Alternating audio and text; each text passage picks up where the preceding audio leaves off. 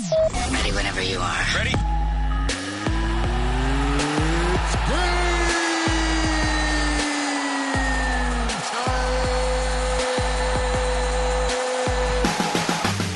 Well, we've got Redskins news, we've got Nationals news. The NBA Finals has come and gone. The MVP of those finals gave a shout out to the DC area, so there's a whole lot to get to when it comes to DC sports, Nick. And I'm also back from a wedding, and I'm not 21 anymore. Hello, sir. That's just the only thing I care about. You gave a best man speech. I want to know what you said because we went over this. We went over criteria. I wanted you to kind of go to the edge a little bit with it, push the envelope just a little bit. How far did you actually go with it? Because you told the story about your friend ending up on the wrong campus. Yeah. That what was it like the girls' school campus or whatever it was? Did you tell that whole story or at least part of it? So, people might be wondering, Nick, why there was no podcast last week. I made the executive decision after listening to the entire story that I laid out. I'm like, you know what? I used his name. I used that college. I probably shouldn't have posted this. He I is was wondering he is a student. He he is a Tweet, teacher. Yeah. Wondering why I didn't see a tweet. So that's good. So, So, I do I a- guess we'll have to give the PG-13 story again. I do apologize. Uh, I just didn't want to use names and specifics because not that it would get back to him, but if it were to get back to him, especially last week being before the wedding, I just didn't want anything to disrupt what was going on. So I uh, Well, my guess, my guess is then that you probably didn't use any of that in the speech if you took the podcast down because of it. Uh, so on Friday night after the rehearsal dinner, I told the entire story at the bar that night with all the guys there, his boys from high school, and it was it was great. You know, unfiltered version, gave the direct quotes uh, from from the groom. Uh, one in which he said, uh, "It "Was your lifelong dream to be insert that college police officer?" Um, so it was that was great, and uh, I did make one mention of it. I said when we talked about the when me and uh, Bill, my buddy, got or Yeah. became best buds. Um, we were uh, on the fourth team of Muhlenberg's basketball team. Yes, fourth team. Uh, we basically did nothing every practice. We sat on the That's sidelines. Yeah, because there were 17 players, so we had a first, second, third, and a fourth. And me and him were that fourth team. And at random points, they'd like, "Oh yeah, why don't you guys get involved by jumping in there?" So we, Go take a charge. so basically, that's how we became best buds. Was just hanging out on the sidelines and you know talking about random stuff as as college guys do, and uh, we we became we realized that we have a, a, a unique skill set of quoting movie lines, and uh, we would do that, and we would talk about sports and, and all that stuff. So that's kind of how we became uh, best good friends, to steal a line from Forrest Gump. Uh, the the one mention I did make of that story was after I said a line from Tommy Boy where we're brothers and we're going to be doing lots of stupid stuff together. I did mention getting lost on a neighboring college campus. That was the only mention I did. It got a big laugh out of him. He was nervous. So the, the order went father of the bride, Okay. maid of honor, right. me, and the other best man. So I guess they wanted to make sure that the high school best man. So I was I was one of the best men, and Right. uh, it was a me. Yeah, it was a co co best man, right? Remember you saying it was two? Yeah. So Yeah, yeah. I'm the college best bud, and he and he had a high school best friend actually from grade school. So I, I guess they wanted the the the reassurance of if it went awry that he could pull the uh, the Vince Vaughn move where you snag the microphone out of my hands. But Well, no, my friend Tim is trying to stay here. right. but it did work well. Um, I reached out to his mom ahead of time, and I got his varsity Letterman jacket, and his wife picked out these suits, and we bought suits, and they were they were sweet. They were navy blue suits, and uh, we- we wore those. And I got up there, and I said, you know, I'm a little bit uncomfortable. You mind if I change real quick? And I took off my jacket. I walked over. Another one of the groomsmen took the Letterman jacket from underneath the table, put it on. So that got a bit of a, a roar from the crowd. Um, and then, you know, went into it, a couple jokes. I- I'll say this I've done now three best man speeches my brother, uh, my buddy last year down in Puerto Rico, and this one. Yep. And this one was by far the best. And it was the only one in which people came up to me as the night went on and said, Hey, that was a really good speech. It was funny. You know, a couple people wanted to know about the inside jokes because I told this elaborate story. You know, you got to make it sentimental, Nick, right? You, you got to. You have a little bit, yeah. You definitely have to bring something else in there because you, you can roast them, but then you kind of have to bring it back at the end so you don't come across as just a complete dick. Right. But it's hard sometimes because it, it's a lot more fun to kind of tell the stories and roast your friend. Guys are jerks. Like I really, know. We, we're better. We're better at just making fun of each other than actually saying nice things to each other. So the the way I kind of brought it all back together was my buddy Bill was one of the fortunate ones to have a, a single as a freshman. And he is now in his entire life only shared a room with two people. Me Really? me, sophomore year, and his wife. That is it. Wow. So. I said the one thing that I've learned, and this was to start the speech, was that when Bill is tired, when he's ready to go to bed, ain't nothing stopping him. He's he's on a mission. And his wife looked at me and she's like, "Yeah, absolutely, hundred percent."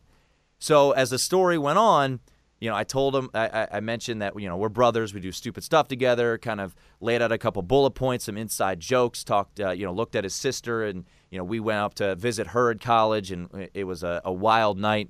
Um, so there were a couple inside jokes there. Um, and then I said that brings me to a particular Saturday night in college, and to kind of not give the the nitty gritty details, my my wife and I got in a fight. My wife now and my and uh, got in a fight, and we were just dating for two weeks. We had just gotten back from the bar, and Bill went straight up to bed, closed the door. Night over. Bill's not getting up till the morning. my wife and I got in this fight, and she left.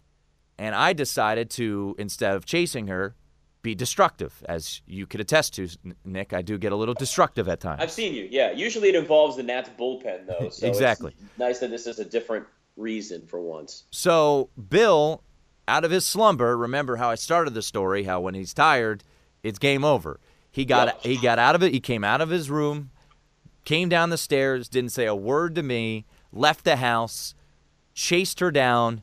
Twenty minutes later, came back with the girl, and uh, so that was kind of how I tied it all together. How you know we're we're best buds and all that stuff. So, um, and then I and then I ended with uh, a Backstreet Boys quote. Uh, you are my fire, my one and only desire. So that's kind of Oh an- wow, that that's that's corny yet beautiful all at the same well, time. it's also an inside joke. We at in college, as cool as we were, as like at three o'clock in the morning, we would always turn that song on and just go crazy. And so I, I, I left that there. And also, the first time I had met his wife was at a wedding for another one of my buddies. She was the maid of honor, and she rapped, and she did an awesome job. So I was like, I'm not gonna rap, but I left her. But I left her with that uh, exact quote. So yeah, it, it worked out well. I think it was not too lengthy. It was about like probably about five to six minutes. So it was a little longer, but it wasn't.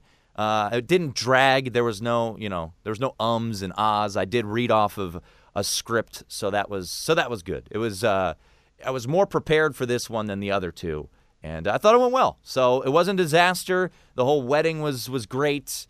Um, there was no uh, nobody puked on the dance floor. There was no. Uh, everyone said I do. So yeah, so far so good. Have you ever been to a wedding where the best man or maid of honor speech was was a disaster? yeah, I have. I went to one a couple of years ago, and the guy spent half the time like doing shout outs to the crowd. No, he just geez. isn't a good public speaker, so you wanted to give him a little bit of like a little bit of leeway. But then it was one of those things where you're like, just realize to cut the cord, man. Like that's all you need to do. He would like give shout outs to other people that had gotten engaged. Like my wife and I, we were engaged at the time. Hey, they just got engaged, and everybody's like awkwardly clapping. Like we knew he'd be a little bit awkward because he's just kind of a goof and he's not a good public speaker. But it was it was definitely awkward. It it it could have been worse. It wasn't like movie style awkward where like you said it was old school and it's what my friend Mitch is trying to say here and you have to cut him off and it wasn't that bad. But yes, I, I've definitely seen those before and there's nothing more uncomfortable than that because you know you can't do anything. You can't say anything. you want to try to find a way to almost help the guy, but then you're also just hoping that the whole damn thing ends and you don't have to worry about it anymore because it's incredibly awkward. So yeah, it's one of those weird things. But like, I feel like it's different with guys and girls because when a guy gives a best man speech, you have to be like you said, you have to be funny, you have to kind of roast him a little bit, you have to be a little more creative. I feel like a lot of times when you get the maid of honor giving her speech, it's much more sentimental. It's a little bit more poetic. It's usually worded better because women are better with that kind of stuff and saying how they feel than guys are. Let's be totally honest with ourselves. And then they usually have it all prepared, like you said, in a script or like note cards or, or something. And it's it's just it's always very different from weddings that I've been to between the maid of honor and then the uh, you know the best man. It's it's it's weird, but guys, just we have different expectations on us when we have to give a best man speech. No, you're 100% right. There is that expectation of like, okay, yeah, that was nice, but now the best man is here. Yeah. And you got to make me laugh. You've got to be a stand-up comedian. Yeah. And it's it's ridiculous the pressure that's on you. It's it's very nerve-wracking. Very nerve-wracking. I was happy this was my third. I had learned, I had evolved. I, you know, uh, it's funny. I it, it ended up being four pages, Nick. But this is a little inside baseball. The reason it was so long, I don't write in paragraphs anymore. I'm so used to writing updates. If you looked at my script that I wrote out, it's sentence enter down, sentence enter down, because that's that's how we write. That's how I've I been know. writing for for years. You know, you know. write updates that way. So it was four pages, and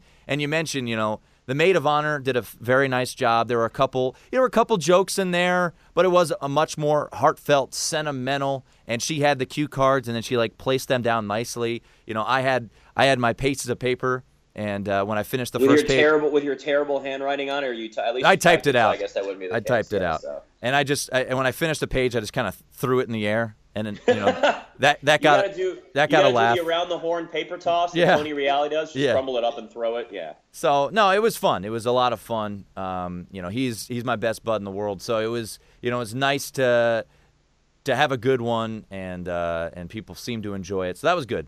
So uh, it, it all ended up well. And in all likelihood, Nick, this will be the finale. This is the final one for me. Third time's the Yeah. charm. I don't foresee any other speeches other than you know if I have a daughter in a couple weeks, uh, if she you know when she gets married, that speech. But that uh, that's a little ways down the road. So I think Are you closing in now? Is it that close for you now? A couple weeks? Two weeks, man. Two weeks from the due date. Yeah. Tim Murray's gonna be a daddy. This Yeah. is crazy. Yeah, it hit me. You know, when you look at, I I don't know how if if you did it uh, when you were getting married, and you know you had like three weddings before your wedding, and then when that final wedding hits, you're like, oh, it's real I'm now. next. Yeah. So yeah, I'm trying to think. So yeah, I think it was. Well, we were in April, so there wasn't any wedding before us last year. But I do remember having that feeling, at least of when we were engaged and having been to, uh, you know, the, the you know the last wedding, like you said, before ours. And yeah, you do get that feeling. But it really kicks in where it's like the last few weeks before, like after the bachelor party. Then you're like, okay, next up is the wedding. So yeah, for you, it's got to be like, okay, next up is a kid. Here we go. Yeah, it, it, yeah the, this was the last kind of marker on our calendar before baby time. So, you know, it was it's go time now. So it, it, it could be any day. Um, my wife's got a gut feeling that it's going to be a, a little bit late. So Uh-huh. maybe a July baby, but we will see. Yeah, the, I mean it's we're in, we're in prime go time. So we will we will absolutely uh, see what happens. It's so weird, man, because it's like like my younger brother and his wife just had a baby, and he's my younger brother, and I still look at him as like my younger brother. Like I don't look at him as someone that's almost 30 years old, you know, with a child that's been, you know, in the military and defended our country and like is a grown up and adult and really mature. I still look at him as my little brother, even though he ha- he has a, he's raising a life form on top of that. It's it's just it's weird. It's like you get told that this kind of stuff is going to happen, but it's still weird once you experience the growing up process. You know. Everyone asks, "Are you ready?" I'm like, doesn't matter. No. Yeah, there's no choice. Yeah. That thing's coming out no matter what. So Yeah, I mean, and and and I'm, you know, we're ready in the sense of the room's ready. We got clothes and we got you know all the you know bells and whistles, you know, car seats and all that stuff. But nobody's really ready until that thing, you know, until it till it's here. So that's the kind of way I'm like. I'm not gonna lie. I'm not ready. I don't know. You know, I, I've taken Yeah. care of a dog, but that's not the same thing. Yeah, no, it's, it's definitely not. There's a lot more responsibility with a human being, I think. All right, a couple things uh, to get to in the sports world. I guess we can do that here on a sports podcast, Nick. Sure, uh, NBA? Finals comes to a close last night. Kevin Durant is your NBA Finals MVP. Where do you want to start? There are so many different avenues you can go. There was the end of the game quote that he had, uh, Kevin Durant had with Doris Burke, where he gave the Yeah. shout out to the DC area, um, which I put it up on Twitter. And by the way, people can always tweet us, Nick, at one Tim Murray and at Nick Ashooh, A S H O O H. He dropped a everybody in Seat Pleasant, everybody in PG County, Maryland, everybody in DC, Virginia, and then he, you know, went on to say like y'all have been with me the entire time, and I'm just Right. sitting there saying, "Hmm, I wonder how this is going to go over." I have never had anything retweeted more in my life. People took this and ran with it. Uh, it was kind of a mixed bag. You know, some people said, you know, bleep you. Some people said, hell yeah, shout out to, to PG County. We did it. You grew up in our backyard and now you're a champion. You know, you made it from from a hard life to, to where you are now.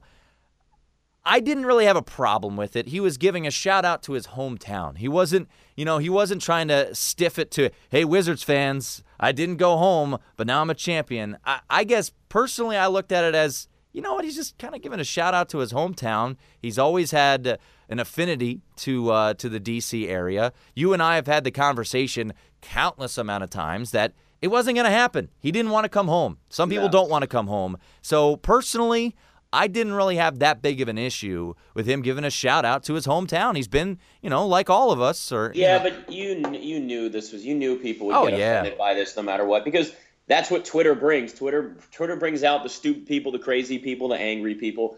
Look, man, ultimately, do you think Kevin Durant woke up today and said, "Oh, this championship just feels so watered down"? Uh, no, No. he won an NBA title and he's happy. This is all that matters. He went there to win. He's not the first guy to team up with other players to win a championship. Guess what? He didn't ride the coattails. He was the MVP. He was the leader. He was the best player on the Warriors in that series, hands down, no question. He was now the consideration is is he now the best player in the NBA? He earned this, plain and simple. Did he have other talent around him? Yes. But you know what? I mean, go back in history. I was thinking about this last night, Tim. Like, we forget that like Karl Malone and Gary Payton did that at the very, very, very end of their Mhm. career with the Lakers. Charles Barkley and Gary. Payton had to keep going.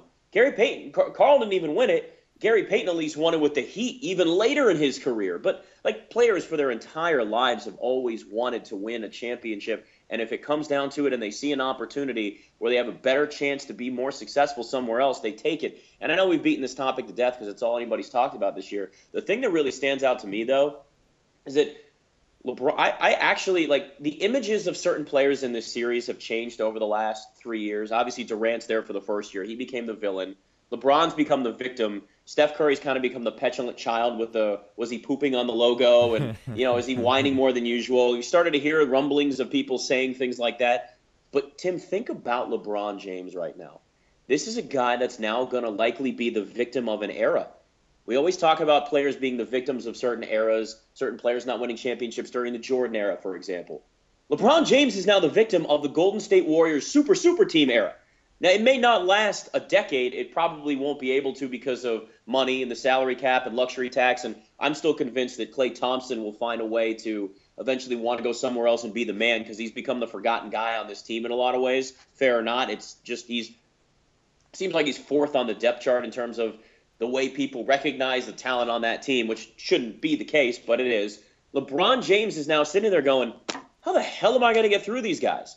I got to probably at least four years of this because they'll at least for a little while, guys like Curry and Durant look to take at least a little less money so they can keep this thing together before it all breaks up and the Warriors have to pay literally I've seen the numbers 1.3 billion dollars in salary and luxury tax in I think 4 years. It was from the vertical. The vertical put that out. So LeBron James his second tenure with Cleveland is likely going to be watered down because he can't get through this buzzsaw that they have in Golden State right now and And- it's you know, if you're not rooting for him, that's fine. But I think just from an NBA fan's perspective and uh, I want to get the best product I can get, we aren't going to see it probably as many titles for LeBron James now as it could have been had this not happened. At least he got it last year because if Yeah. he if he didn't get it last Yep. year, oh boy, you know. Yeah. And uh, you know, you mentioned Klay Thompson. I agree. You know, he's got two more years on this contract where he's going to get paid well, seventeen point eight next year and eighteen point nine the following. Then he's an unrestricted free agent in 2019. In likelihood, I'm not crazy for saying this, Nick. I think most people agree.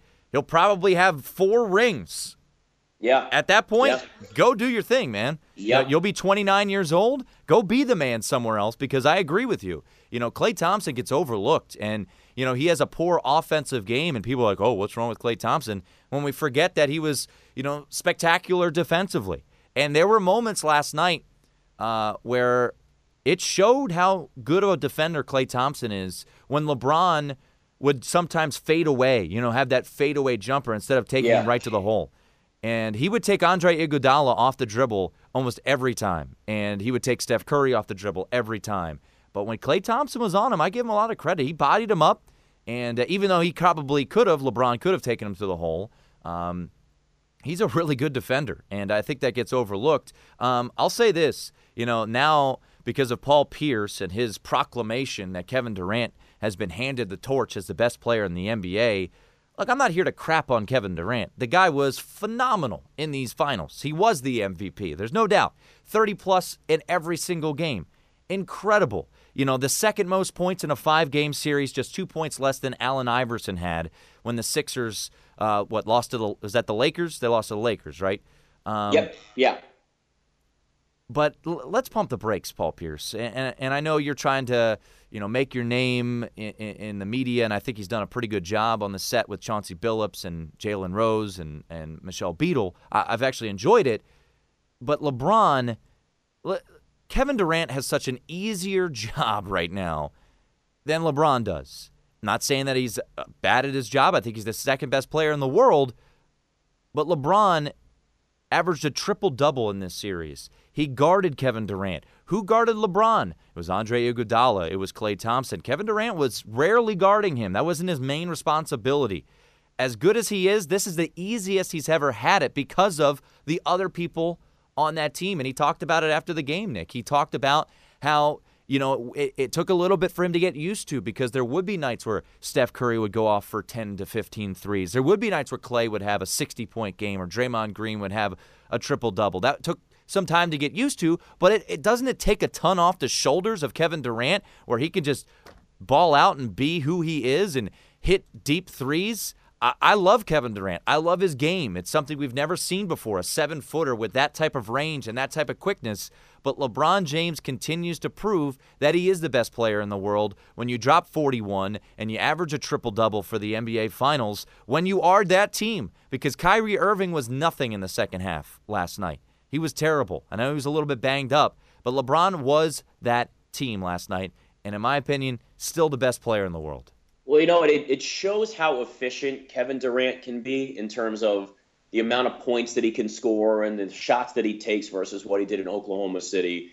And we know what Russell Westbrook was. I mean, he was a guy that would go out there and take a ton of shots. He was never efficient, and it took the flow away from the game. So Durant is certainly benefiting because of the way that this offense is, the way that the rest of the team plays, the way that they have this chemistry and this ability to play defense and turn that into offense quickly the other way. I mean, there's just there's no other team like the Warriors in the NBA. So yeah, it certainly boosts Kevin Durant's stats in that sense. Not that he hasn't put up huge numbers before he got to Golden State, but the efficiency's there, the the ability to take some of that pressure off of him where he doesn't like I mean again, you watch it it's like Durant can have a bad game, but you still have Klay Thompson and Steph Curry to worry about shooting. And then even Draymond Green can do something. They have four guys that can take over a game. Draymond Green obviously is slightly different in his game in that sense, but there's a lot of players you have to worry about on Golden State, and it's not what he had to deal with in, in Oklahoma City. And yeah, it's not what the Cavs have. Like, look at this.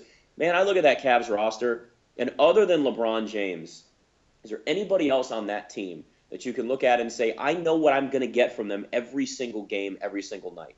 You don't. I mean, J.R. Smith could go five for five from threes. He could do what he did last night and just knock down ridiculous shots or one for eight and completely disappear. We saw that early in the series. Same thing with Kyrie Irving. Kyrie Irving goes off for these ridiculous scoring games but then he also can completely disappear at times. I mean, they're the best teams in the NBA, the most consistent teams in the NBA that make that create this longevity of success. And I know Uh, and this example is going to be sort of the outlier because of what they were able to do for so long. But it is the you know the Spurs are one of those teams that I look at where I say you always knew what you would get from Tim Duncan. Now it's Kawhi Leonard. You always know what you're going to get from Kawhi Leonard. LaMarcus Aldridge is a little hit or miss at times there, but you had Tony Parker in his prime doing that. Manu Ginobili, like all those guys, you knew generally what you were going to get, and if they struggled maybe shooting, they were able to do other things. They were able to play defense. They were able to get other players the ball. You don't have that with that Cavs team, and for the most part, you, you, we've we've had inconsistencies with guys like Klay Thompson shooting, but you know you're still going to get defense from him, so it still makes him incredibly valuable. And that's why I, I just you look at the Warriors versus the Cavs, and there's a lot of guys on the Cavs where it's like these flashy players that don't really have that consistency. Like Iman Shumpert too. It's another guy. You just you don't know what you're going to get from them night in and night out. Besides LeBron James. I just, you know, when you look at this Cavs team and uh, who knows what happens with the Celtics this offseason if they get a guy like Gordon Hayward, um, if they trade for Jimmy Butler, if they just stay pat and get Markelle Fultz and then add some other piece. I still look at this Cavs team as the best team in the East next year. After next year, who knows if the Celtics continue to get better. They've got a, a great coach in Brad Stevens. But I don't know if there's anything – that the Cavaliers can do with their salary cap situation, Nick, that can get them over the hump to really compete with this Warriors team if they stand pat.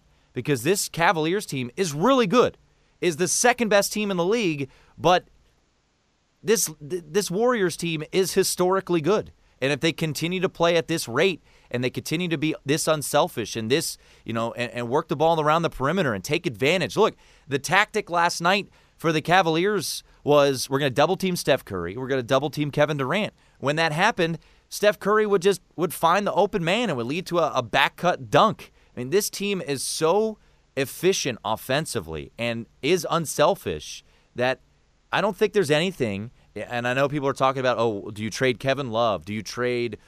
Well, that would be my guess. I could see them doing that and maybe going after somebody like Melo. They're not going to get defense, but, but Melo doesn't. Does Melo make them better? He makes them he makes them more potent offensively to run with. The now Warriors, they're so I much guess, smaller, though. I mean, right. look, Kevin Love uh, played like crap last night, and, and there's no way around it. But let, us not forget what he did in the Eastern Conference Finals. He was phenomenal in the Eastern Conference Finals. So, they, well, the thing with Melo too, if you go back and look, like when the Knicks actually put him at the four, he actually plays better. He he makes it more difficult for the guy defending him because he is a little bit smaller. So yeah, it makes them smaller in that sense, but I mean, for the most part, that's the Warriors. They just have to get some guys that can play defense. They need to add some some younger guys to their bench. They need to add players that can protect the rim. They need guys that can play transition defense because good lord, the Cavs had no idea what transition defense was at all this series, let alone, you know, even during the rest of the playoffs and the regular season. They just breezed through the Eastern Conference.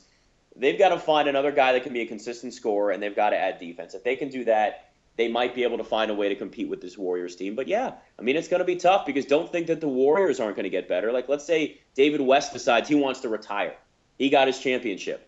Well, there's going to be another veteran that's going to come in there that's going to say, I'll take the minimum. I just want to play with you guys and I want to win. So don't think that the Warriors are going to stand pat with the exact roster they have now, too. There's going to be a lot of retooling. There's going to be decisions with Durant and Curry in terms of their contracts, and those guys will probably take some discounts to be able to fit other players on that roster. And there's at that point, what do you do if you're the Cavs? There's only so much you can do. A couple things from last night. Uh, the sluggishness of the first quarter with the tight whistle. You know, Kevin Love gets a couple fouls less than three minutes into the game. Draymond and yeah. Klay Thompson had a couple fouls. Uh, I think five minutes into the game yesterday. But the one play that I think was was such a, a, a key moment in the game was LeBron's ridiculous dunk on the break to make it 41 to 33 from Deron Williams after the board. They ran out. It was a two on one. LeBron gets that dunk on Durant, and Durant hit him in the head. And they call yeah. it. They didn't call it a foul. And Nick, that would have been foul number three on Kevin Durant with 10 minutes to go in the quarter. He likely goes to the bench maybe for the remainder of the half. He stays in because he's only got two fouls, and then they respond by going on a 28 to 4 run. And everyone, Tim Donaghy goes on KNBR. Oh, the refs are gonna are, are gonna want this game to go, you know, want this series to go to Game Six. Get the hell out of here. That that was a blatant miscall. I'm not saying it was a conspiracy theory, but that was a horrible no call, and that really was was pivotal for the Cavaliers because if that's a foul it's 42 to 33, and Kevin Durant's out the remainder of the first half. Instead, it's 41 33. He stays in, and they go on this ridiculous run. That was a huge no call in the game. You know, it, watching this game, really this whole series, other than game three, which was just mind blowing, and we'll never see anything like that again, what the Cavs did. Yeah. I always felt like watching the Cavs, they were, it was like two boxers, and one was putting all the effort he could in every single right hook and uppercut and swing and then the Warriors were the, the boxer that was they were taking those hits. They were taking those hits. They were saving their energy. And you knew eventually they were just going to put an onslaught of punches in there and just destroy the Cavs. The entire time, I always felt like there was that point where the, the Warriors were going to go on some sort of run. We saw it in games one and two, not in game three, or I'm sorry, game four, game four. And then you get to that point where I'm watching game five last night, you're saying at some point, I know the Cavs are hanging on right here, but they just don't seem to have the endurance or the ability to stick with this Warriors team the entire 48 minutes. And that's exactly what happens. The Warriors use runs. They're able. They just move the ball. Man, they move the ball like the Harlem Globetrotters. It's unbelievable yeah. the way they all see the court, the chemistry these guys have, the court vision, the basketball IQ, the ability to take their defense and turn it into quick offense just like that. I mean, it's amazing. So you you just you're almost on the edge of your seat watching it, going, all right, when's this run coming? There's no way the Cavs keep this going, and it's I, I, you can tell that they were thinking the same thing because the minute those runs started to happen, especially once we started getting to the fourth quarter and Golden State started pulling away again, they did it multiple times in the game. But you just you watch the body language of the Cavs going, "We got nothing. I can't do this. We can't beat these guys." And it, you could just tell they were outmatched physically and mentally.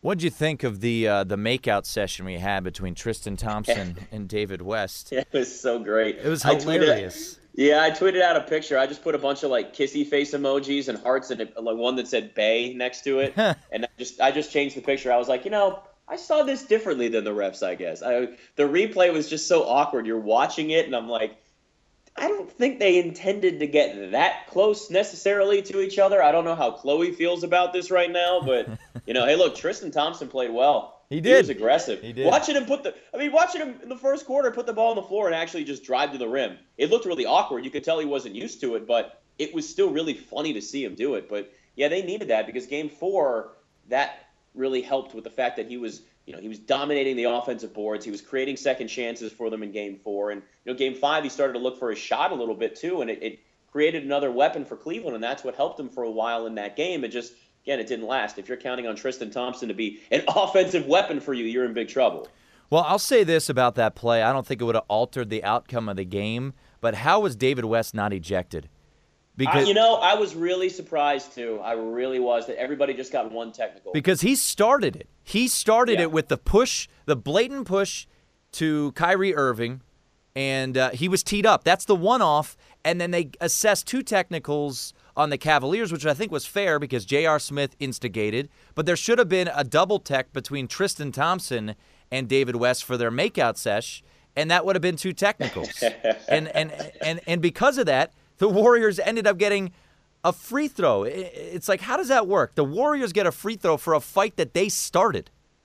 That, that didn't was, make sense. It was just a very weirdly officiated game. And for the most part, the series. Yeah. I mean, you have Draymond Green and his Phantoms first technical that he didn't actually get. You have the ridiculous amount of free throws, 22 free throw attempts in the first quarter for Cleveland alone in game four. It was not a good look for the officials, that's for sure. Uh, yeah, I just.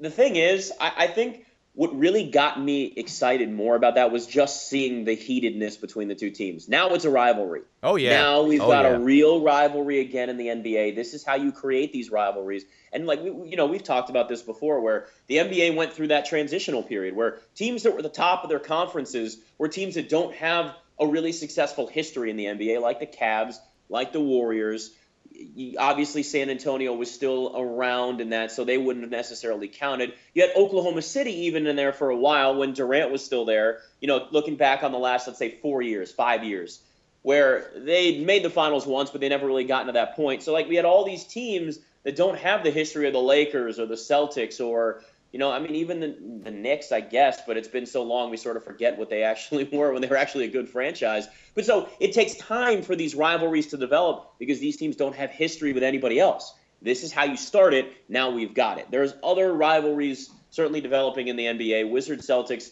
not on this level by any stretch of the imagination, but you can see the the pieces starting to fit the puzzle together, and you're seeing the picture come together for that. But right now, there's no question the best rivalry in the NBA is Cavs Warriors because of what we've seen now. And it's also not like one side has dominated the other. I know it took seven games, and Cleveland was down 3 1 last year, but they still won. You know, now so three three NBA finals in a row. Golden State's taken two out of three, but at least each team has won a title against each other, which helps make that rivalry more competitive.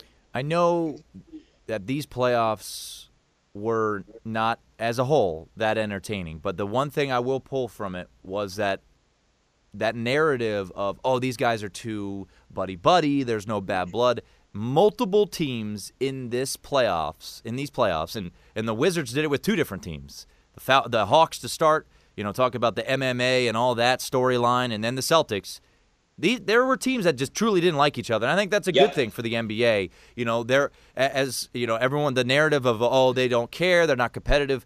As much as there were blowouts in these in these playoffs, and as a whole they weren't great, uh, and I, I I'll concede that.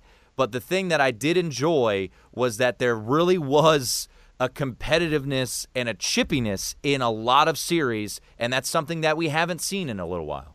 Yeah, we've gotten to the point where you know it's everybody's been best friends, riding banana boats and taking pictures with each other on Instagram, and yeah, it's nice to see this. I don't, I don't want the bad boy Pistons to come back. I don't want players trying to just throw elbows at other guys while they're midair. I don't want to see anybody get hurt because that takes away from the game if you have star players out because they've been injured or players are suspended. But I want this. I want this competitiveness. I want the chippiness. I want guys up on each other, almost making out with each. Well, maybe not that, but you know, maybe not that far. in each other's faces. You know, yeah, that maybe went a little too far. They were a little too close, but I want this. This is good, and every NBA fan should want this because it just shows the competitiveness of these teams, and it shows that they actually do care. Because look, fans are fans will always care more than the players because in the end, it is still a job for them. I don't care how much LeBron wants these titles. People in Cleveland want it even more. I'm I've learned enough to know that there are fans, and it's not every fan, but there are certain collections of fans out there that are so utterly crazy, and you've seen it. Uh-huh. Responses uh-huh. just oh, on Twitter where they're so illogically crazy over things where it consumes them even more than the athletes themselves. Because in the end, you lose a title, still got a nice big house to go back to and big paychecks, and that eases the pain. If you're just a regular old Joe, you don't have that million dollar mansion and you don't have all those endorsements. And that is the biggest thing that you could care about. And fans are illogically overly passionate at times for this. And but to see what we got at least out of these two teams and really the playoffs like you said in certain series it was it was a nice change of pace. Now you mentioned being illogical and uh, that uh, that's a good uh, transition into a question that I just threw out on Twitter. Watching the the Predators loss to the Penguins and the Penguins hoisting up the Stanley Cup on the road. And last year of course the Cavaliers won in Golden State, game seven, and they celebrated, obviously, on their court. Nick, if you were in attendance of your team losing a championship clinching game, would you stick around to watch no. a trophy no, ceremony? No, I'm out. Of course not. I'm out of there. My team lost. I don't want any part of that. I was surprised. I mean, like I've seen, I've seen people do it. I don't. There's no way. 62% of my Twitter poll uh, said no. 38% said yes. Some people said if it was the Stanley Cup, they would do it. I I had one opportunity. Um, 2013, the national title, when Alabama just curb stomped Notre Dame, and it was b- yeah. over before the game started. I stayed the entire game.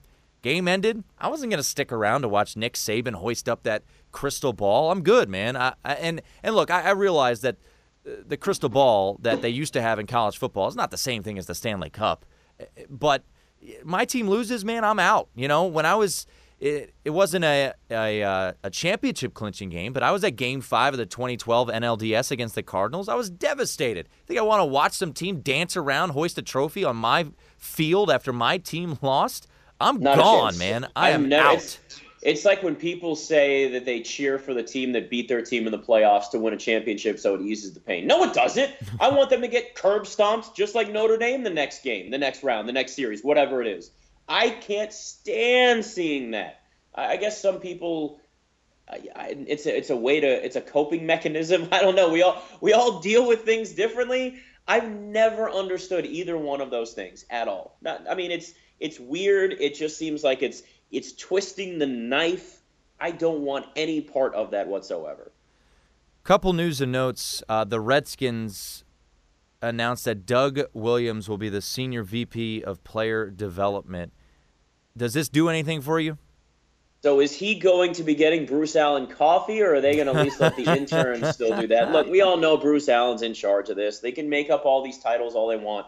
Bruce Allen's, as we've learned over the past few months, Bruce Allen had more control even when Scott McCloughan was there than we would have wanted or we would have liked. So this is just going to be Bruce Allen's team again, and we can be happy about the draft right now. But make no mistake about it, McCloughan had a lot to do with it because he did the research and created that draft board for them. So guess what? We'll see what happens after this season. We're going to pretty much have to wait till this year because I'm sure they used a lot of McCloughan's research, a lot of the things that he did do well for the moves they made this offseason, whether it was draft or free agency or whoever. We won't know until next offseason what goes on. So, like, if this team is successful, Tim, this year, let's say the Redskins win nine, ten games, whatever it is. I mean, I I look at them at more maybe a 500 team, but let's just say they exceed those expectations a little bit. Bruce Allen is going to be just patting himself on the back, brushing his shoulders off, smiling, not afraid to give interviews to anybody because hey, look at the team I built. I'm in charge. I'm in charge of what's happening right now.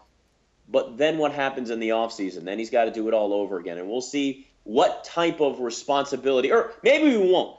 I hope that we'll get an idea of the type of input that guys like Doug Williams will have.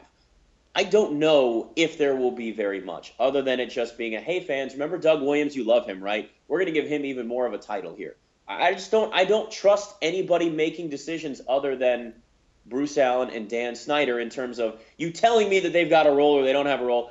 We know the two guys in charge in that, and it's not it hasn't worked out well before, and I just see it going back to that same way again.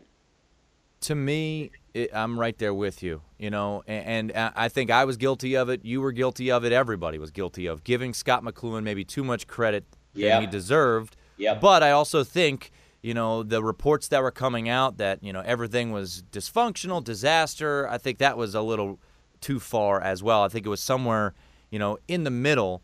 Um, this offseason, surprisingly, it got off to that horrible rocky start. Has actually been a pretty productive one so far. So that's been Right. has been a pleasant surprise. Uh, Adam Schefter did tweet this out this morning. I don't know, Nick, if this was a joke at the current administration or if this was a, another low blow at Scott McCloughan. I think it was more the latter uh, than than someone you know joking about you know the administration uh, in Congress. But Adam Schefter tweeted out text this morning from Redskins official on teams pending front office changes. Quote: We finally have something in D.C. that doesn't leak information.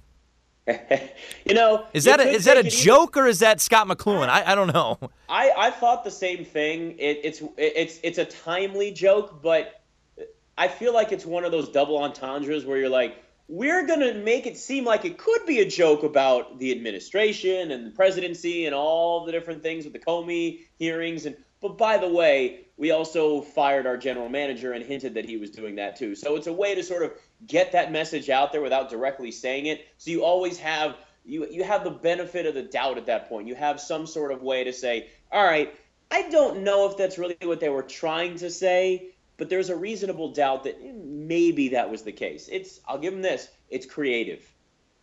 finally, it's just it's become a point of just you know it's it's concession right now. It's it's it's luck right now because of the division that they're in, and that division is historically well, maybe not historically bad. It is just awful. But I tweeted it out last night. This Nats bullpen is tragically terrible. It is so bad, Nick. And Dusty Baker, look, you know, when he came to DC and became the manager, the knock on him in his previous stops was his tactical moves when it came to the bullpen. Yep. There ain't nothing he can do.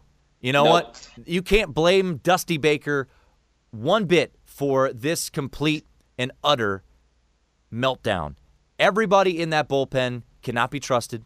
You know, Matt Albers last night was just brutal. We won't get into the intricacies because, well, this is a, a podcast and we don't have to get into, you know, the little things. But what will stay relevant is that this bullpen is a bleep show.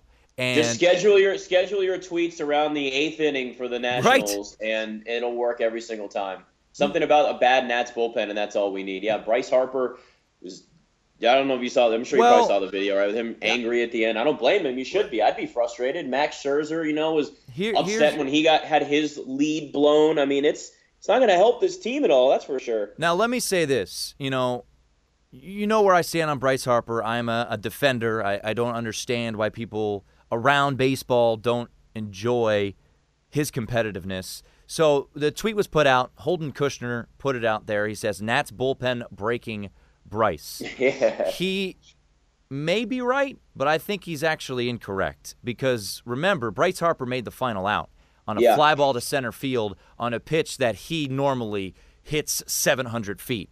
I think he was. I think there is frustration everywhere about this bullpen, but I think what we captured right there was Bryce being mad at himself. We've seen him and that fire when he doesn't produce for himself and for the team. He hits a walk-off home run there. We talk about the bullpen, but it's happy days because Bryce Harper hits a walk-off home Harper. run. Yeah. So I, I, I do think that as much as that has gotten a lot of run, and props to Holden for for capturing that moment, but let's also recognize the moment that happened that he did fly out to end the game and he missed a pitch. It was a pitch that was there that that could have been crushed to center field and, and it would have been a walk-off home run because uh, there had just been an RBI single and Trea Turner was the, the tying run and Bryce Harper was the game-winning run. So I don't know uh, if this Nats team is, is completely cracking inside because of the bullpen. I'm sure it it's getting there. And, you know, Dusty Baker basically yesterday was like, I, I don't know what I can do. Uh, you know, I he's like, we need a lot of help. We need to we need to figure this out. Um, but I, I do think that that image of Bryce Harper was maybe uh, taken a bit out of context. it's it's just not a good look. Not not not a good look for him. What I mean, it's it's not a good look for the team when you start seeing that they are not in a good position right now. Well, the only gonna, the only thing that they are in a good position is they're standing. And fortunately, Right. if they were But in the NL West, this would be horrible. Right, but you got to remember. I mean, even though look, I get that they've got a nice cushion in the division, but you still have a team right now that's got a major glaring issue. Where yeah, it gives them the cushion because they know, hey, we may blow some games with our bullpen right now, but at least we have the lead in the division. But you're not always going to have that cushion. At some point, the playoffs come, and you can't have this in the playoffs. They have to do something. Oh, good God! I mean, this team is not playoff ready in, the least bit, and it's No, it's it's no. bad. And here's the thing, too. Look, the Nats right now. You know, the last time I looked, four of their starting pitchers are in the top five of, of innings pitched. That's going to start wearing on these guys, and that could lead Yeah. to injuries. You need to to. For lack of a better terms, relieve these guys, and it's just not there. Um, you know, they they they switched Erick Fedde, their top pitching prospect, to the bullpen. His last yeah, they're seven. definitely prepping him. Oh, eh, he needs to get up now. I know you don't want to rush it, but you need him now. I, I'm sorry. You know, you know this guy they drafted yesterday. He, you know, from from the University of Houston. He was like kicked off their team twice. He failed some drug tests. I'm like, you know what? I don't care. Bring him to the major leagues. Put him in there. If he's a disaster, cut him after the season. Who cares?